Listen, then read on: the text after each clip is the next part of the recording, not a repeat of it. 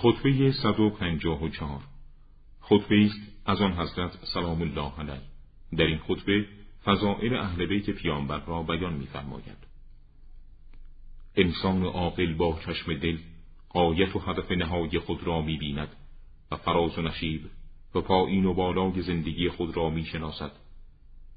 دعوت کننده در عرصه هستی دعوت به سوی حق نموده و مسئول تزکیه نفوس انسانها کار خود را انجام داد. پس اجابت کنید دعوت کننده را و از پیشوایان پیروی کنید. آنان در دریاهای فتنه ها و آشوب ها قوت بر شده و به بدعت ها گراییده و اصول و قوانین را رها کردند. مردم با ایمان افسردند و پژمردند و خاموش شدند و گمراهان و تکذیب کنندگان دهان باز کردند و به حرکت درآمدند. ماییم حافظ اسلام و یاران پیامبر اعظم صلوات الله علیه. و ماییم داران معارف الهی و درهای ورود به خانه های علم و ایمان.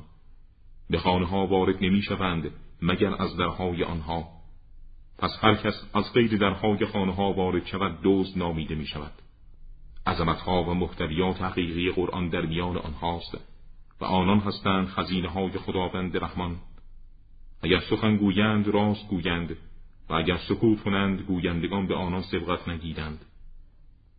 هر خلاگداری باید به مردم خود راست بگوید و عقل خود را به کار بیندازد و از اهل آخرت باشد زیرا از عالم آخرت آمده و به سوی آن بر میگردد کسی که با بینایی دلش مینگرد و با بصیرت عمل می کند آغاز کارش این است که باید بداند آیا عمل او به ضرر اوست یا به نفع او.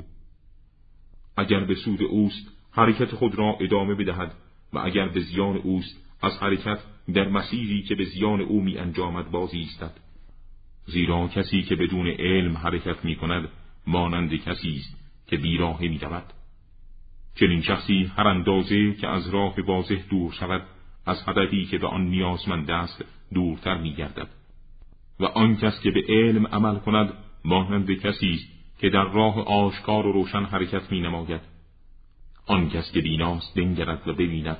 آیا او واقعا در حال حرکت به پیش است یا گردنده به عقب؟ و بدان برای هر ظاهری باطنی است بر مثال خود. آنچه که ظاهرش پاک است باطنش نیز پاک می باشد و آنچه که ظاهرش پلید است باطنش نیز پلید است. پیامبر راستگو صلوات الله علیه فرموده است خداوند دوست می‌دارد بنده را در حالی که دشمن می‌دارد عمل او را. و عمل او را دوست می‌دارد و بدنش را دشمن می‌دارد. و بدان برای هر عملی گیاهی است و هیچ گیاهی از آب بی نیاز نیست و آبها مختلفند. آن آب که سیراب کردنش پاک باشد کشتش پاک و میوه آن شیرین خواهد بود. و آنچه سیراب شدن آن پلید باشد کشتش پلید و میوهش تلخ خواهد بود.